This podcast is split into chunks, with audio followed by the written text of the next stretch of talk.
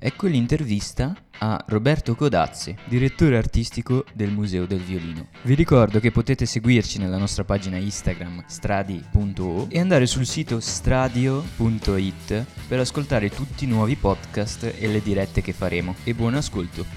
Potevamo partire, se non subito, con un grandissimo ospite. Abbiamo qui con noi Roberto Codazzi. Grazie, sono davvero onorato di tenere a battesimo questo vostro ciclo di trasmissioni nuova, questo nuovo inizio, inizio, l'abbiamo inaugurato così. uh, beh, io direi che per chi non ti conosce partiamo un po' con un, uh, un excursus sì. uh, sulla tua vita. Chi sei, cosa hai fatto? Beh, io come formazione sono musicista e musicologo. Eh, per parecchi anni ho esercitato il compito di critico musicale per il quotidiano La provincia di Cremona eh, per ben 28 anni, per cui dal 92 allo scorso anno in pratica. Eh, parallelamente ho iniziato l'attività di direzione artistica in vari ambiti, sia a Cremona, in provincia di Cremona, a Salò dove dal 2007 sono direttore artistico dell'Estate Musicale del Garda che è un festival violinistico internazionale di grande tradizione. Sapete che Salò e Brescia sono in qualche maniera gemellati a Cremona sì. nella primogenitura della moderna liuteria.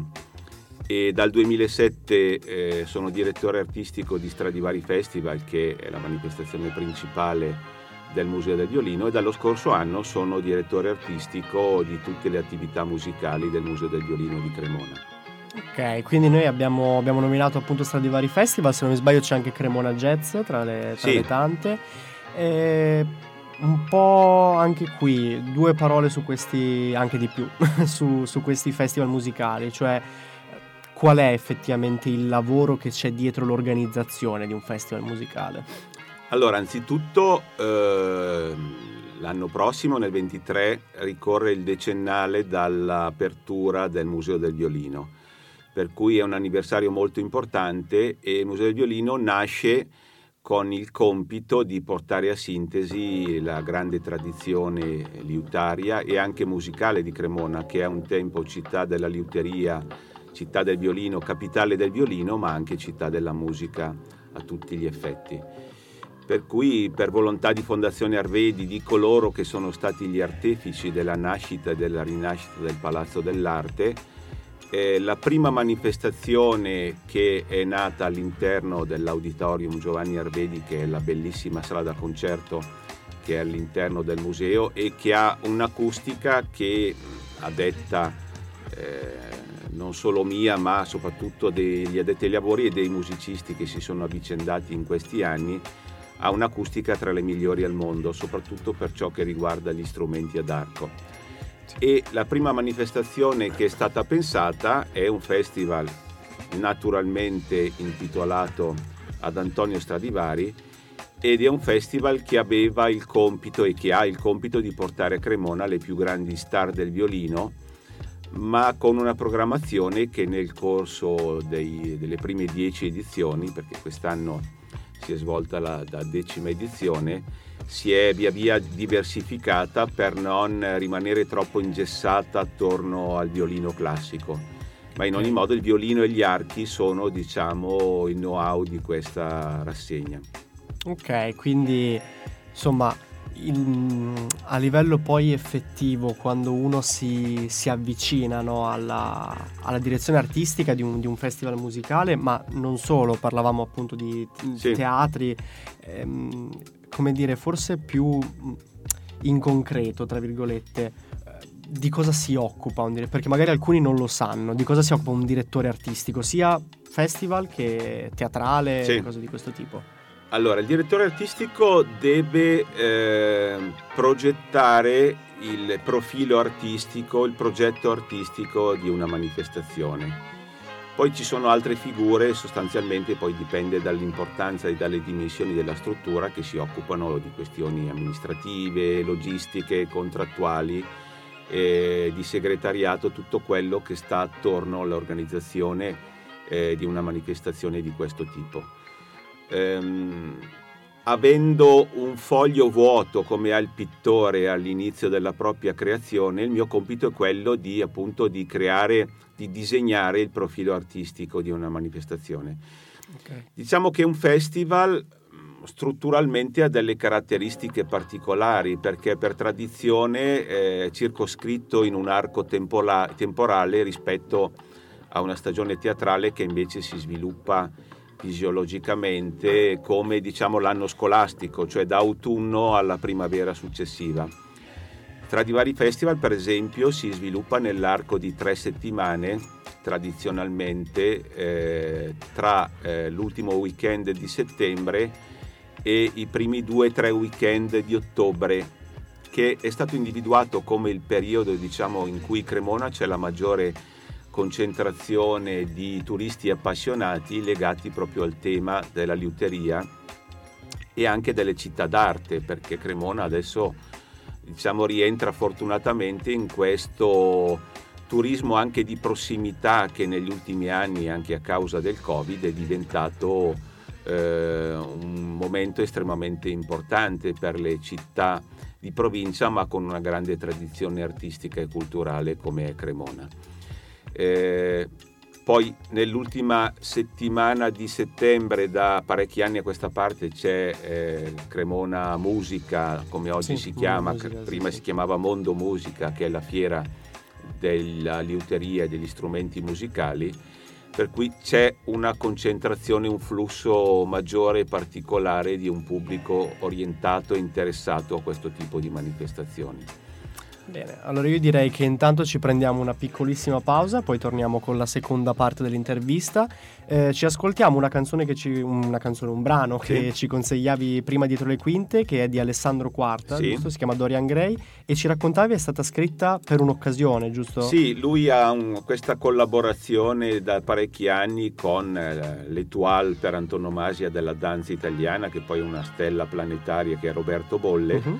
E tra l'altro proprio anche nei prossimi giorni, lui sarà da noi domani per eh, il, il Memorial Stradivari, ma nei giorni tra San Silvestro e Capodanno al Teatro Reggio di Torino accompagnerà proprio sul palcoscenico Bolle nel Bolla and Friends, che è questo suo gran galà che da diversi anni si rinnova poi nella formula e nella proposta artistica.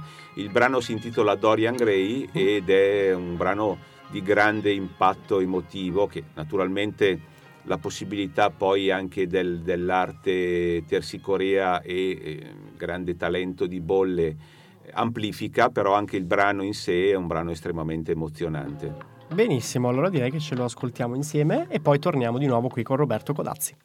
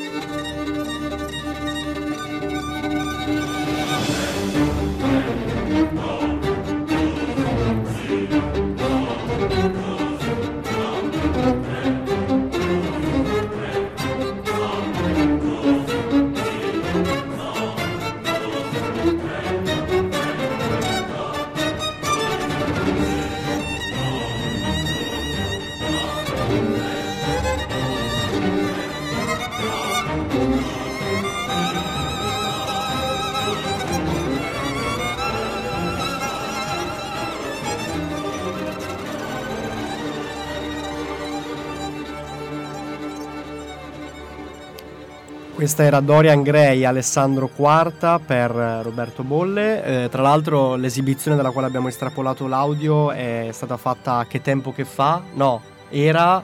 No, era il suo show, giusto? Lo spettacolo che aveva fatto. Eh, Bolle in Friend probabilmente che viene fatto su Rai 1 a esatto, Capodanno. Esatto, era stato fatto esatto per Capodanno, sì. ho avuto un attimo di... Sì. E citavamo prima la questione Covid. Sì. Abbiamo nominato il Covid, insomma, sappiamo tutti direi di che cosa stiamo parlando. E a proposito di Covid mi viene in mente un attimo la questione di teatri, rassegne, tutte queste cose. Come è cambiato il pubblico e la presenza del pubblico prima e dopo il Covid? Beh, è stato un percorso di ricostruzione e come voi adesso mi dicevate che questa è un po' la ripresa, la riapertura di, di questa vostra emittente, altrettanto abbiamo dovuto fare noi perché c'è stato un periodo interlocutorio in cui ricorderete che la capienza delle sale si, si era, era dimezzata. Limitata, sì. che nel caso nostro dell'auditorium è stata addirittura ridotta di due terzi perché poi bisognava calcolare il metro di distanza tra una poltrona e l'altra, per cui eh, la, addirittura mm, per noi la cosa è stata più drammaticamente più, più incisiva. Naturalmente i primi tempi la paura del pubblico che veniva nonostante il distanziamento con la mascherina e altrettanto è avvenuto quando siamo potuti ritornare alla capienza piena. Eh, adesso da qualche mese a questa parte c'è stata una vera e propria ripresa. Da noi in Italia, in Europa in generale, nell'attività dei teatri, della musica dal vivo, eh, però l'effetto, quello che si è soliti definire l'effetto capanna, cioè della gente che eh, nella comfort zone domestica, soprattutto in questo periodo invernale, ehm, è molto meno predisposta a uscire la sera per andare sia a vedere uno spettacolo dal vivo ma anche a vedere il cinema. Certo, eh, per sì. questo che per esempio il cinema è uno dei generi che ha subito la maggiore flessione perché nel frattempo le piattaforme televisive hanno aumentato la produttività e la concorrenza. Fortunatamente lo streaming che, che, come ricorderete nei primi tempi era diventata in qualche misura un'alternativa per la sì. musica dal vivo, non è diventata tale, eh, per cui l'emozione e l'impatto che la musica dal vivo, oltre all'aspetto della socializzazione fortunatamente, ehm, cioè sedersi di fianco a uno spettatore che tu anche non conosci, ma che è un complice muto alle volte di quello che tu stai vedendo e godendo di fronte a te, è un'emozione, una sensazione che solo appunto poter assistere a uno spettacolo dal vivo ti dà e fortunatamente questo ha contribuito a una ripresa. Però certamente per il pubblico anagraficamente più in là negli anni molti per esempio hanno deciso di eh, diluire o rallentare o interrompere definitivamente questo tipo di approccio con lo spettacolo dal vivo, per cui certo. una percentuale piccola o grande di spettatori si è persa. Si è persa, certo. E abbiamo nominato appunto le, le piattaforme di streaming, dicevamo sì. eh, che per il momento non sono ancora riuscite a sostituire. Anche perché gli strumenti mh, mm, attraverso i quali tu puoi vedere in streaming un, un, concerto, cioè un computer o un'applicazione, non sono minimamente paragonabili alla possibilità di vedere uno spettacolo dal vivo. No, certo. Diverso è il gigantesco schermo televisivo sempre più perfezionato con dei sistemi anche audio sempre più perfezionati che possono invece purtroppo essere un'alternativa a, al cinematografo, questo sì.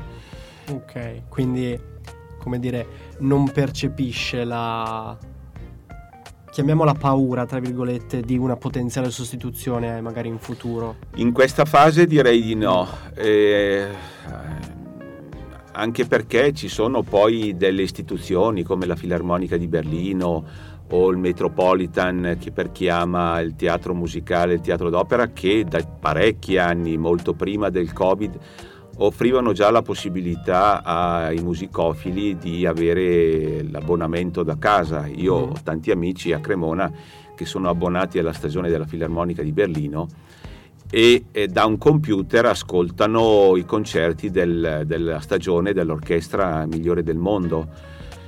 Io non l'ho mai fatto perché non mi piace, cioè non certo. la trovo assolutamente mm, un'alternativa plausibile eh, eppure sono un addetto ai lavori, sono uno spettatore molto motivato, per cui penso che come, la, come me la pensino in tanti.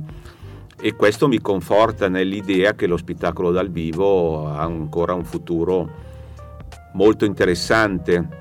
Naturalmente, e questo è anche il compito del direttore artistico, in questo periodo eh, è quello di offrire una proposta sempre più stimolante e sempre più varia e diversificata proprio per offrire un prodotto ulteriormente qualificato, cioè un'asticella sempre più alta. Questo è il compito che io e che noi ci diamo per, per cercare di eh, sradicare il pubblico dal divano di casa e portarlo nella nostra sala da concerto. Ok, allora mh, mm, passiamo un po' all'ultimissima parte di questa intervista. Passiamo al libro. Sì. Mm, lei, lei sì, ha scritto un, un, libro che si chiama Io la musica son, sì. giusto? E come, mm, cioè, viene sempre forse un po' da chiedersi perché scrivere un libro, cioè da cosa nasce l'esigenza di scrivere un libro o la voglia di scrivere un libro e effettivamente di che cosa tratta il libro. Beh, eh, c'era un vulnus in questo senso perché mm, io e i miei colleghi Roberto Fiorentini e Danilo Codazzi che è il fotografo ci siamo accorti che le chiese di Cremona erano piene di iconografie musicali ma non esisteva uno studio scientifico in tal senso per cui c'era l'esigenza di coprire un vulnus dal punto di vista scientifico. Poi Roberto eh, Danilo Codazzi in tutti questi anni eh, si era occupato proprio così a titolo di, di, di, di personale di fotografare eh, naturalmente in modo professionale tutte queste iconografie, raccogliendo migliaia e migliaia di scatti e ci siamo accorti che solo considerando la cattedrale e le 12 chiese del centro della città, esistevano ben 370 tra affreschi, sculture, eh, stalli lignei che eh, rappresentavano delle figure musicali. Tutto ciò in un arco temporale che va dal Medioevo, cioè diciamo dalla fine del 1100, fino al 700, 1700 maturo. E questo, d'altro canto, oltre a coprire uno studio scientifico che non esisteva, testimonia una volta di più che Cremona è una città della musica, perché gli affreschi delle chiese, da quando la, c'era un tasso di analfabetismo molto alto nella popolazione, eh, sono la cosiddetta Bibbia dei poveri, cioè già allora i cicli affrescati mettevano, rappresentavano eh, i principali libri delle sacre scritture in forma visiva a coloro che non erano in grado di poterli leggere. Certo. Altrettanto è avvenuto con gli strumenti musicali, per cui noi possiamo vedere oltretutto eh, l'evoluzione degli strumenti a corda da i, le, tutte le forme di violini primitivi, la ribeca, la viella, fino ad arrivare negli affreschi e nelle raffigurazioni del 6-700 a quello che poi è diventato il violino moderno. Qui la cosa meravigliosa che questi affreschi dei campi, del Malosso, di Bernardino Gatti raccontano e rappresentano alle volte più di uno studio scientifico quella che è stata l'evoluzione eh, di, di, quello che sarebbe diventato il violino moderno. Per cui parallelamente eh, abbiamo creato diciamo, dei, dei, dei doppi binari di ricerca che sono diventati in qualche maniera entusiasmanti. E da ultimo il percorso turistico, cioè una città che da sempre eh, si pone l'obiettivo di trattenere il visitatore per più di un giorno e di una notte. E questo consente di dare un indotto ovviamente anche al comparto commerciale e alberghiero della città, il fatto di poter avere questo percorso di chiese che adesso viene proposto anche dalle guide turistiche della città, anche attraverso una cartina che è stata proprio formattata, eh, chissà mai che possa consentire ai turisti che vengono a Cremona dopo che hanno visitato il complesso della cattedrale, della piazza, il Museo del Violino, la Pinacoteca e quant'altro, di fermarsi un giorno in più per fare questo percorso delle chiese. Bene, sì, quindi anche un, appunto una guida turistica per, sì. per, chi vuole venire a visitare ha una, un'attrazione in più che magari prima non conosceva esatto, non sapeva che c'era esatto. eh, mi fanno notare dalla, dalla, regia diciamo che anche nella, nella, cappella della nostra scuola sono presenti appunto questi tipi di, di affreschi di rappresentazioni di strumenti musicali sì e abbiamo le foto per cui non è detto che il nostro studio si possa poi sviluppare. Non, non l'abbiamo considerata perché ci siamo limitati in questa fase agli edifici sacri che ancora mantengono la loro funzione di okay, luoghi di sì, culto, sì, invece la cappella del vostro palazzo, sede della vostra scuola. Anticamente era la, la, cappella dove ci si celebravano le messe della famiglia Roncadelli, mm-hmm. eccetera, ma ora invece è diventata la sala Renzi, se non sbaglio, non ricordo a chi sia intitolata. Sì. Eh, per cui non è un luogo, un luogo di, culto di, culto a tutti gli effetti, in senso stretto. Ecco. Allora, io direi che ti ringrazio intanto per certo, grazie a voi per averci regalato un po' di tempo e chiudiamo ascoltando il capriccio numero 22 di Paganini eseguito da Sergei Krylov. Sì. Prima di chiudere due paroline su di lui perché sappiamo che hai da raccontarci. Sì, perché Krylov è il nostro artista residente, l'unico diciamo in questi anni che Stradivari Festival ha deciso di adottare perché è veramente una sorta di ambasciatore di Cremona, del violino, della liuteria cremonese nel mondo ad altissimi livelli, per cui noi ogni anno nel mese di novembre eh, abbiamo questo Krylov Violin Project che è inserito come appuntamento fisso in Stradivari Festival, che è una sorta di laboratorio e attorno a lui ricostruiamo ogni anno un, diciamo, un progetto in cui lui sia protagonista. Quest'anno per esempio è stato affiancato da una giovane pianista appena quindicenne che ha sbalordito per la bravura e la maturità a dispetto della giovane età. E lo scorso anno aveva tenuto un eh, recital per violino solo che comprendeva tra gli altri alcuni capricci di Paganini. Bene, allora ancora grazie, grazie per essere stato qua con noi, per averci dedicato un po' di tempo. E finiamo insieme di ascoltarci il capriccio numero 22 di Paganini. Ancora grazie a Roberto Codazzi, lo salutiamo e niente,